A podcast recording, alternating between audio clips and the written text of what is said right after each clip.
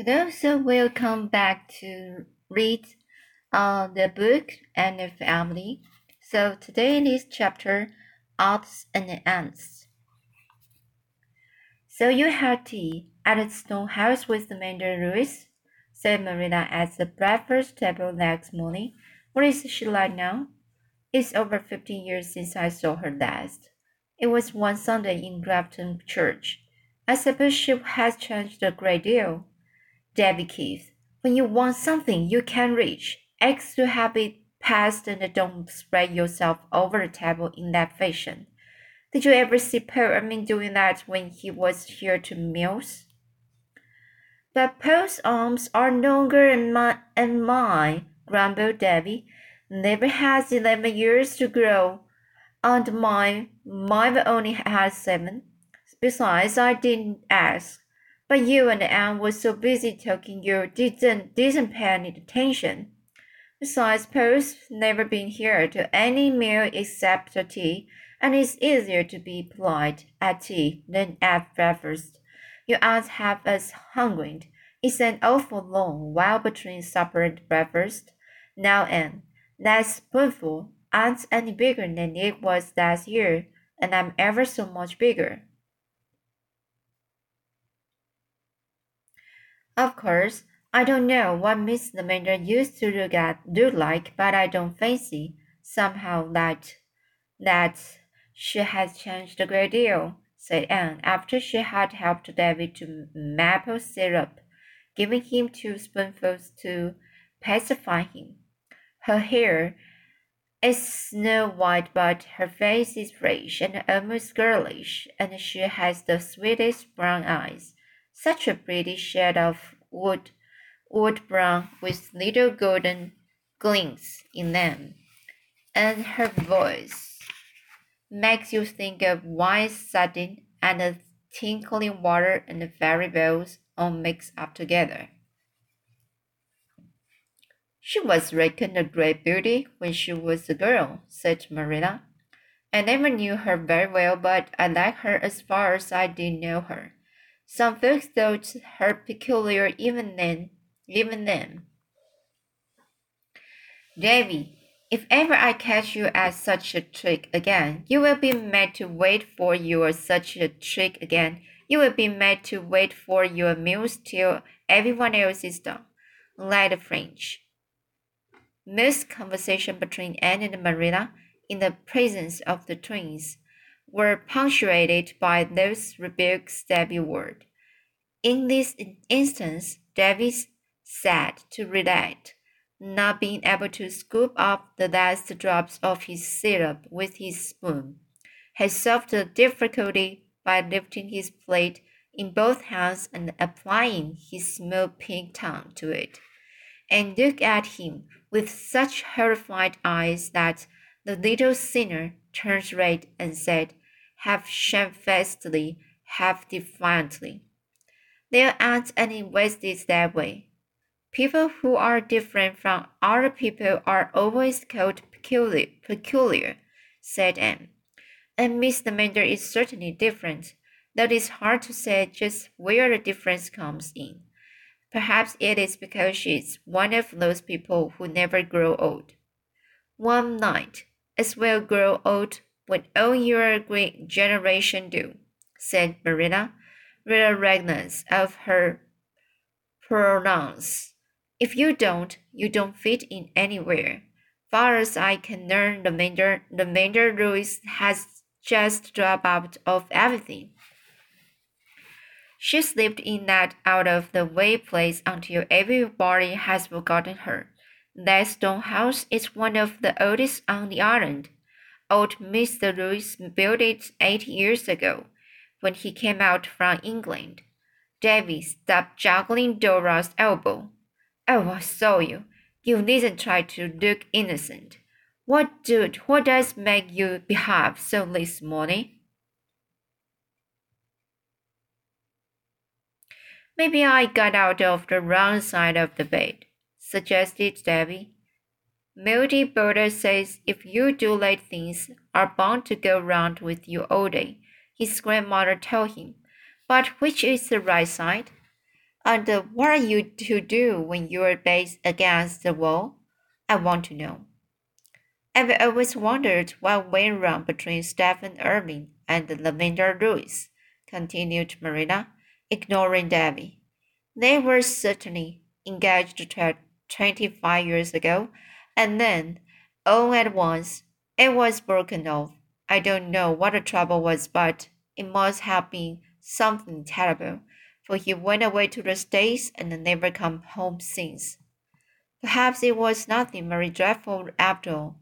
I think the little things in life often make more trouble than the big things, said Anne, with one of those flashes of insight which experience could not have bettered.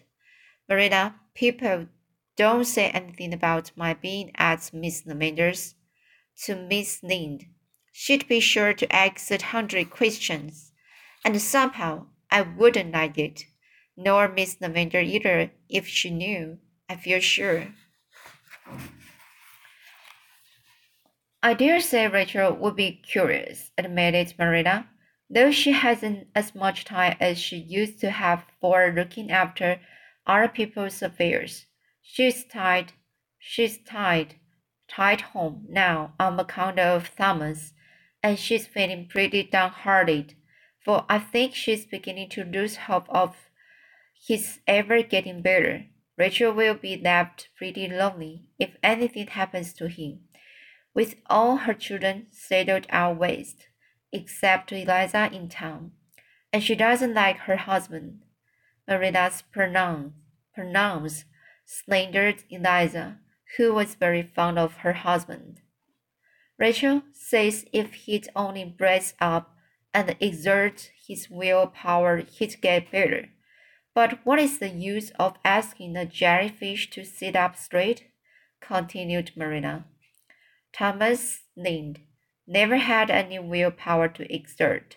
His mother ruled him till he married, and then Rachel carried it on. It's a wonder he dared to get sick without asking her permission. But there, I shouldn't talk so.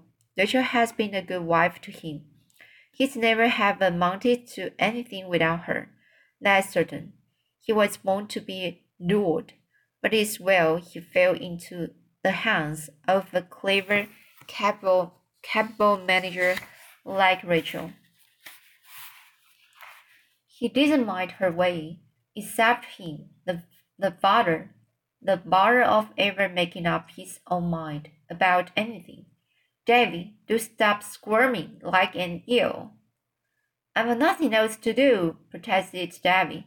I can't eat any more, and it's no fun watching you and Anne eat. Well, you and Dora go, go out and give the hounds their wheat, said Marilla, and don't you try to pull any more feathers out of the white rooster's tail either. I wanted some feathers for an injured, injured, injured headdress, said Davy sulkily. Milty Boulter has a dandy one, made out of the feathers his mother gave him when she killed their old white gob gobbler. You might let me have some. The rooster's got ever so many more he wants. You may have the old feather duster in the great garret, said Anne, and I will dye them green and red and a yellow for you. You do spoil that boy dreadfully, said Marilla, when Davy with the reddened face had followed bring Dora out.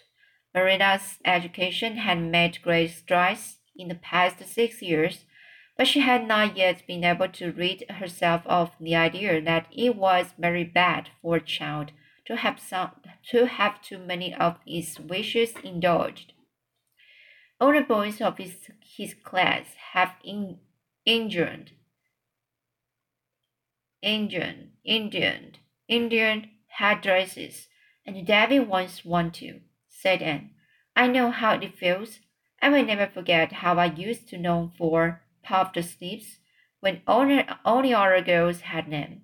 And Davy isn't being spoiled. He's improving every day. Think what a difference there is in him since he came here a year ago. He certainly doesn't get into as much mischief since he began began to go to school, acknowledged Marilla.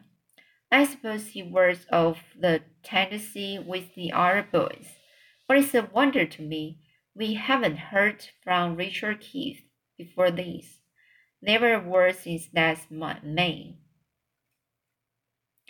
I'll be afraid to hear from him, sighed Anne, beginning to clear away the dishes.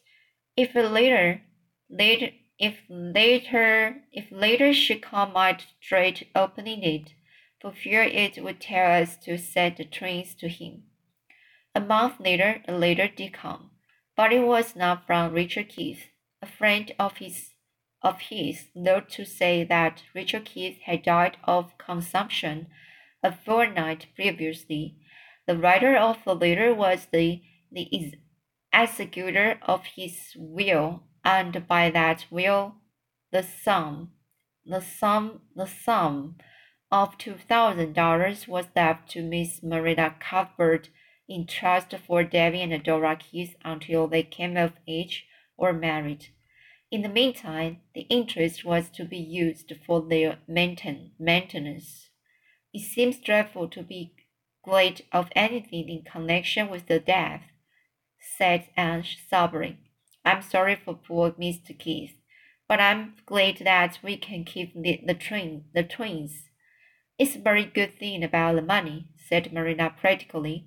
I wanted to keep them, but I really didn't see how I could afford to do it, especially when they grew older. The rent of the farm doesn't do any more than keep the house, and I was bound that not a cent of your money should be spent on them. You do far too much for them as it is. Dora doesn't need that new hat you bought her any more than a cat needs two tails. But now the way is made clear and they are provided for. David and Dora were delighted when they heard that they were to live at Green Gables for good. The death of an uncle whom they had never seen could not weigh a moment in the balance against that.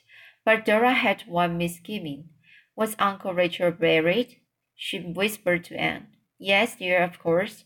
He he he isn't like uh Mirabel Cotton's uncle, is he? in a still more uh, agitated whisper. He won't walk about houses after being buried, will he? And so that's today's chapter, and I will read next next time.